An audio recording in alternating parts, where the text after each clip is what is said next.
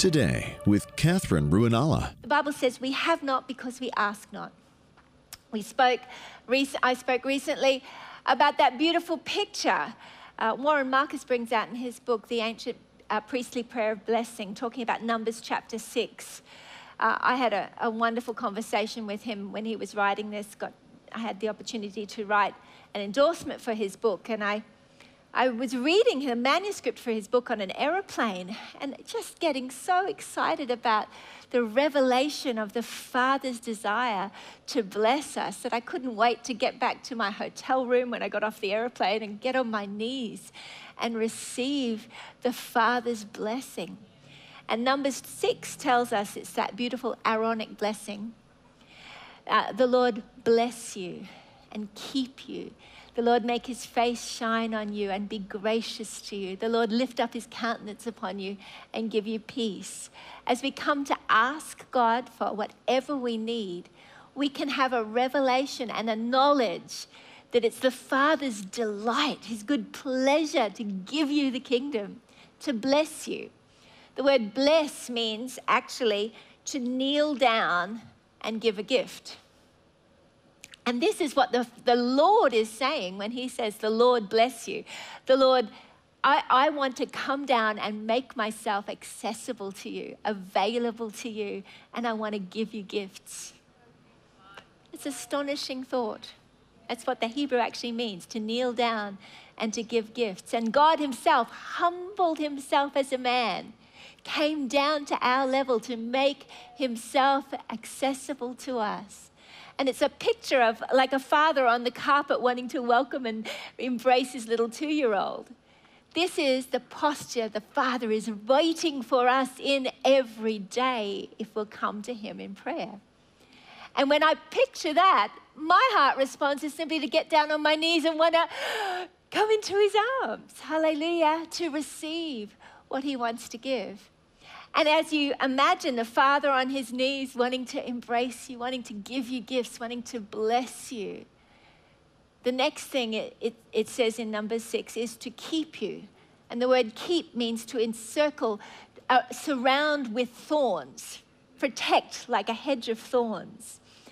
And it's like the Father's arms just want to come around you and embrace you and hold you. And this is the beauty of knowing when we come to ask for help, we don't have to ask as beggars at a distance, but we are invited right into his arms, into the place where the Father wants to bless us beyond our wildest hopes, dreams, or imaginations, the Bible says in Ephesians 3. Exceedingly abundantly above all you can ask, hope, or imagine. Ask, hope, or imagine. it's pretty wild.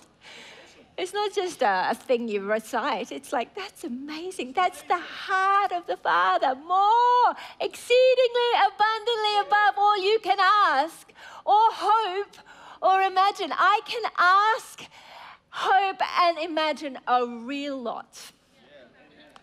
And He wants to do far above that for me. When I know that, then I'm no longer afraid or ashamed of asking. Praise the Lord.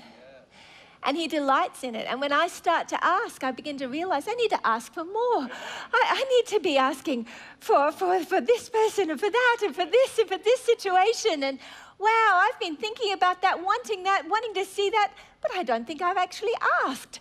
And, and the more I, I, I get into this glorious place of asking the Lord for help, the more it begins to flow. And my life throughout the day just becomes a continual place of prayer. Whereas I think of something, it becomes habitual just to ask Him. Hallelujah.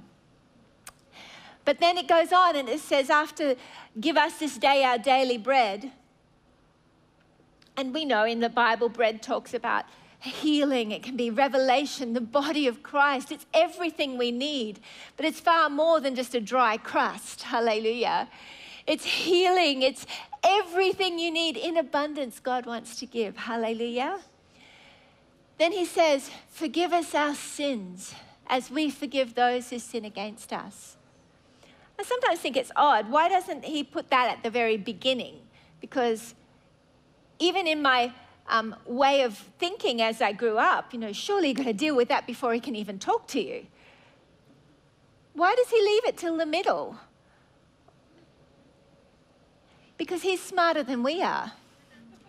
Because he wants us to realize that our access is not based on how well we've repented, but on his goodness that leads us to repentance.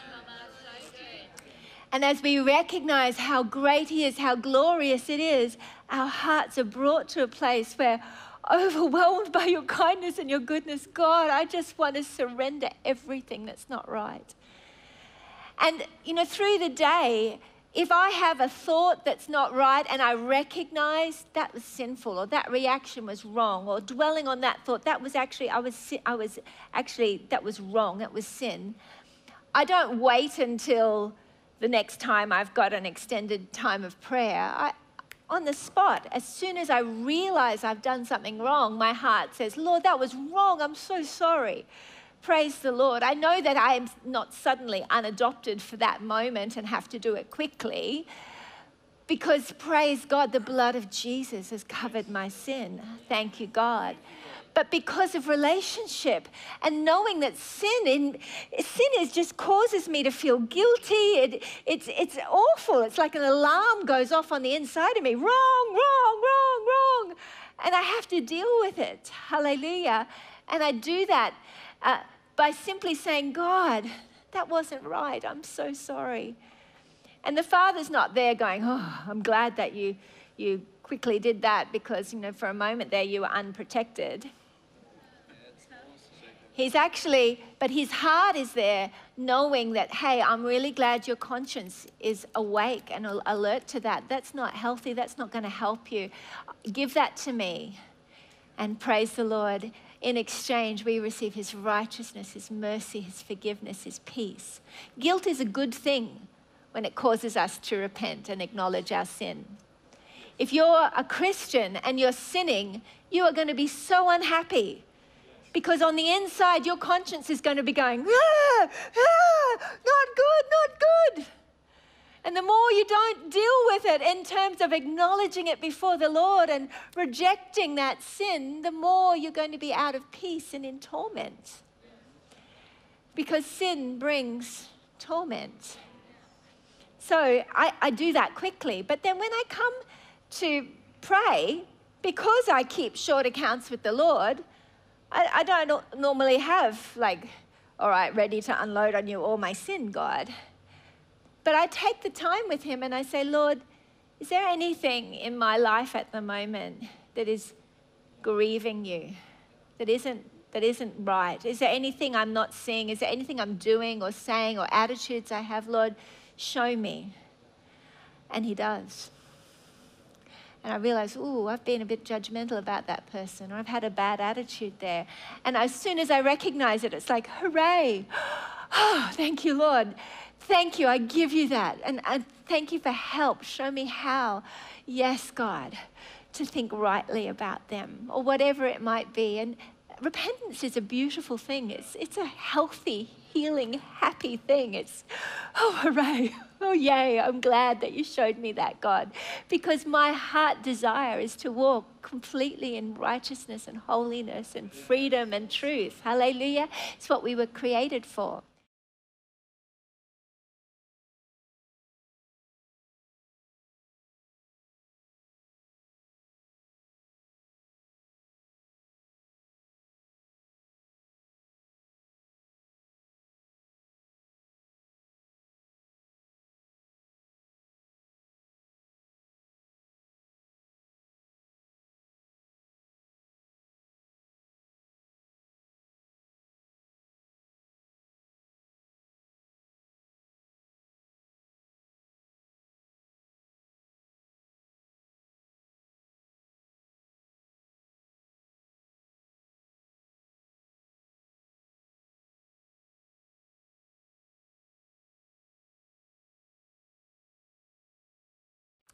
And then it says, uh, Forgive us our sins as we forgive those who sin against us.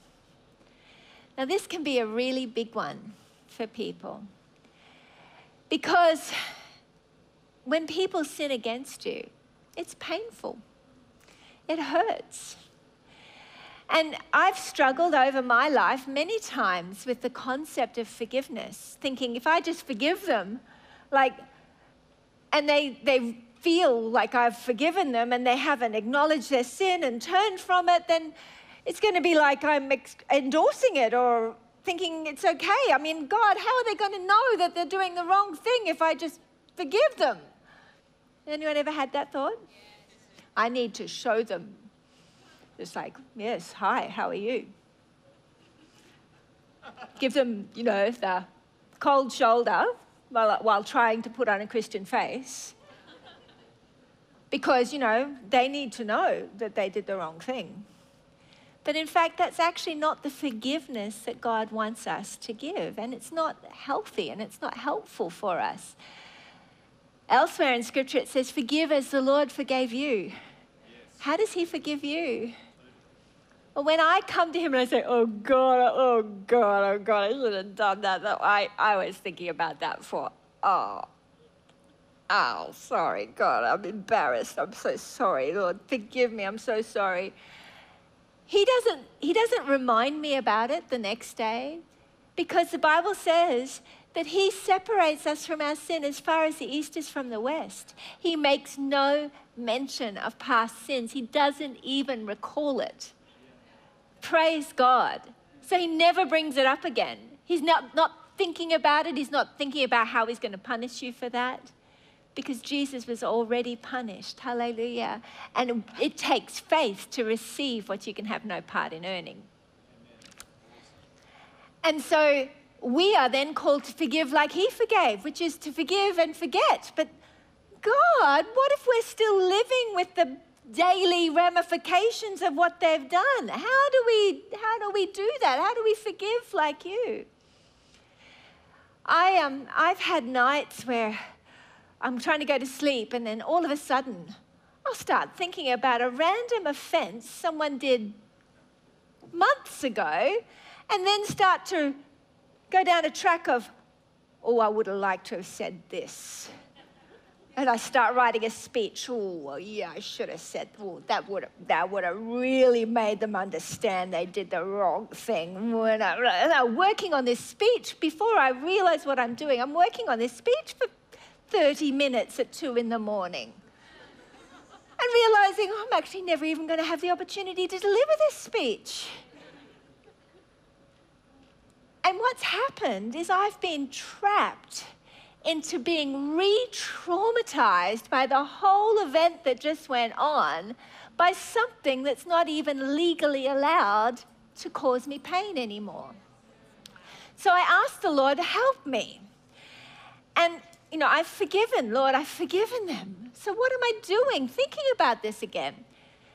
And the Lord helped me by showing me a picture. I just imagined a big glass wall, big, thick, unbreakable wall.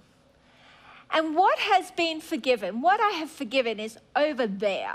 It's on the other side of the wall. It can't touch me anymore. So when it's forgiven, it's over there and I'm over here. On this side of the wall is righteousness, peace, and joy in the Holy Ghost. Yay! Over there, pain, sin, shame, regret, bitterness, trauma. Ah!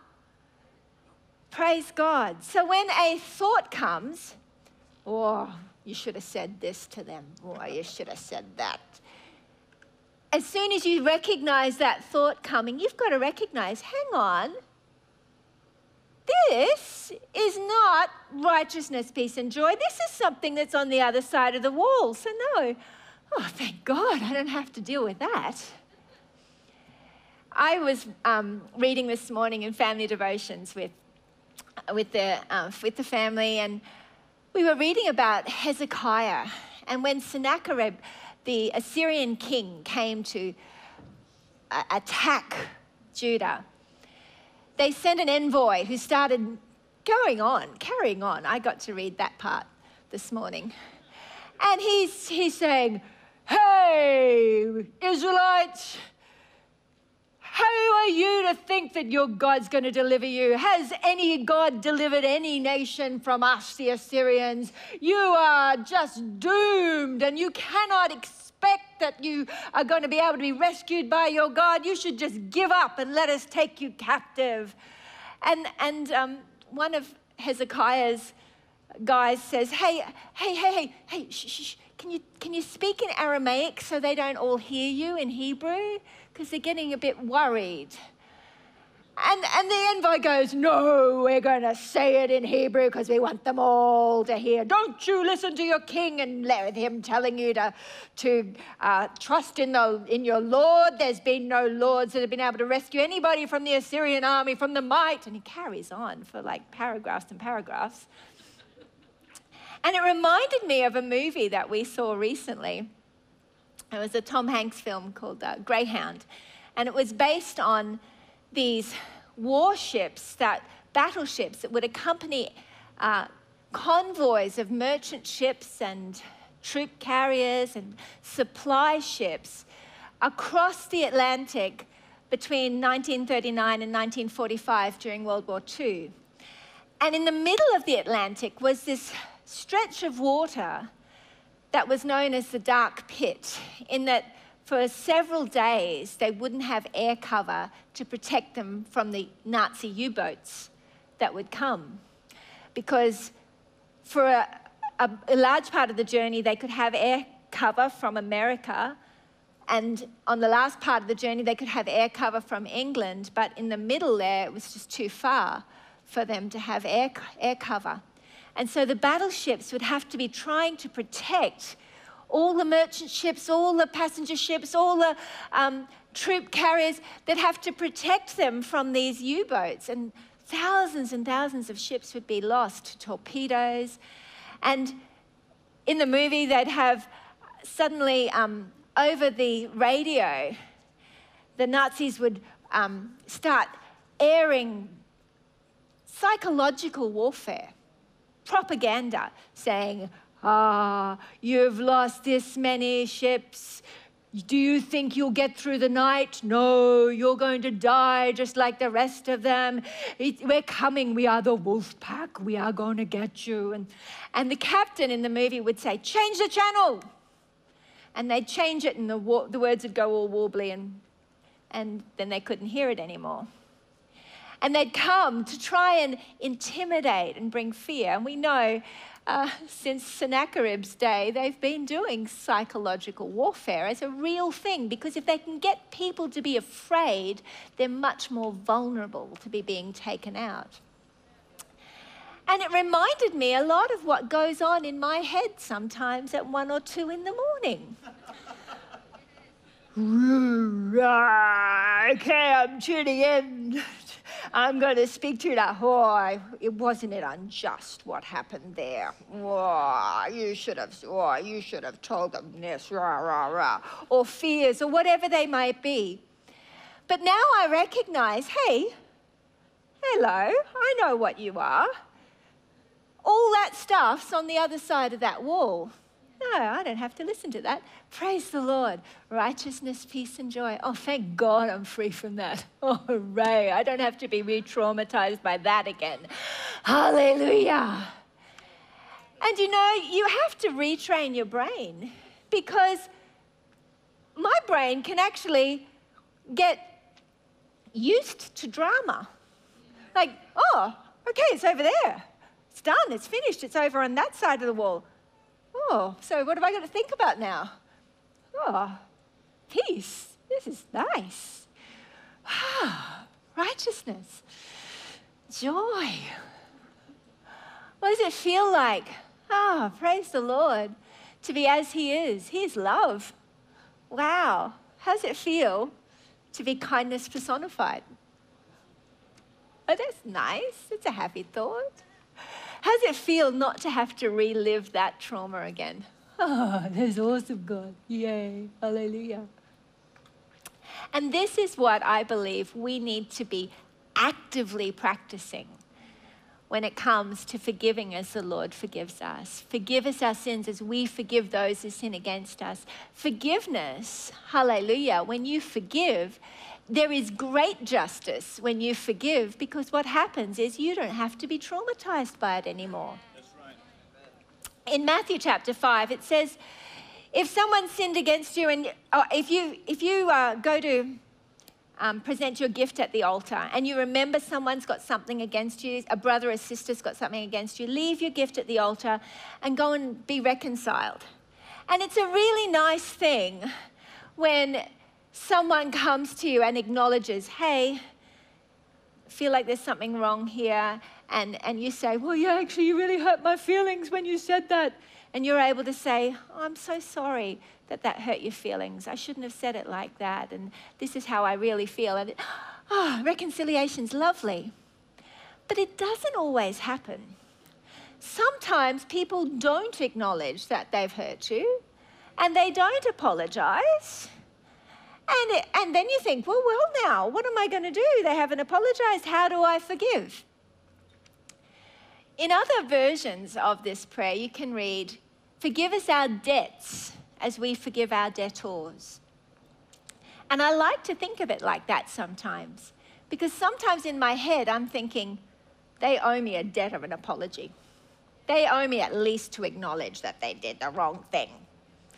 And as soon as I recognize I feel they owe me, it's a debt. Ah, I can forgive debts because God's forgiven my debts. Hooray, it's a debt. I forgive it. Hooray. On the other side of the wall. Whether they apologize or not, it doesn't matter because it's on the other side of the wall and it can't hurt me anymore. Hallelujah. This works for me. I know it seems pretty simple, but hey, I really needed the help of the Holy Spirit. And I think you probably do too. Forgive us our debts as we forgive our debtors. That is, even expectations you've had of people. Like I remember when I, my kids were young and I had this expectation that my mother should want to babysit the kids. She didn't very often. And Tom's mum loved to babysit the kids, and I'd get in my head, oh, she owes me a debt. She should be a grandmother. She should like want to babysit for me. And I got a bit worked up about it a bit too often. And then I realized, hey, even though actually she doesn't owe me anything, I feel like it's a debt, so I can forgive it. Hallelujah. And then as I forgive that, suddenly I realize, wow, I've really been comparing her and being unkind. Oh, God, I'm sorry. I forgive. I forgive myself. I'm sorry, Lord, for doing that. Sorry for being having that attitude. Hallelujah. it's so good. All of that. And you know what else is on the other side of that wall? All of my sin. All of the things that would try to harass me with regret. If only when you were younger you hadn't done that. Oh, in the middle of the night, here it comes. If only, oh, if only you hadn't said that. Oh, how stupid that was. Oh, if only you've wrecked everything now. And as soon as you hear that spiritual propaganda, you can recognize hey, I'm going to change the channel. That's on the other side of the wall. I'm going to tune into righteousness, peace, and joy right now.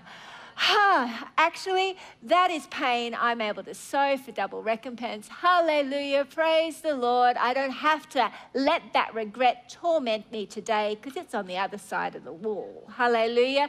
Today, I'm receiving beauty instead of ashes, the oil of joy instead of mourning. I'm receiving double for my trouble, even when I've brought the trouble on myself. Hallelujah. Because my God is good. Hallelujah. I live in the place of righteousness peace, and joy in the Holy Spirit. Hallelujah. You know, the Holy Spirit wants to hold your hand and walk you through all of this. I'm not pretending that it doesn't really hurt when someone does something wrong. I'm a sensitive person and I feel pain very acutely. Anybody else know what I'm talking? Some people it doesn't seem to bother them. Me, it bothers me and it bothers me. But I have to, I have to, I can't just ignore it and pretend that it's not bothering me. I have to talk to the Lord about that. And you know what? The Bible says that He, um, he knows our deepest longings and our, our greatest desires. Our tears are liquid words, and He can read them all. Uh, that's in the Passion Translation. And I love it the idea that He can understand my pain. He knows my sorrow. He knows what it's like to be betrayed, to be rejected, to be hurt, to be slandered. He, he was spat on. He, was, he, he endured so much more than I've ever endured, and yet he doesn't make light of the pain that I'm feeling. He, he wants to be my comforter, my helper. Hallelujah. As I bring him my pain, he wants to pour in his love, pour in his comfort. And he's so good. He doesn't sit there going, Oh, goodness, really? Do you need comfort for that? He, he just doesn't do that. He's like, I know you. Here, come here. You need a cuddle. And he's so good at it because he is love personified. He, his name, one of his names of the Holy Spirit is the Comforter, who wants to comfort you in all of your trouble. That's happy news. And don't roll your eyes. I mean, even some of you really tough men who think, oh, I never need any comfort, actually, you do. You do. People go to all sorts of things for comfort, to try and distract themselves, to try and numb the pain. But the Holy Spirit wants to comfort you. Then He wants to help you put it over on the other side and realize it now no longer has any power to hurt you ever again.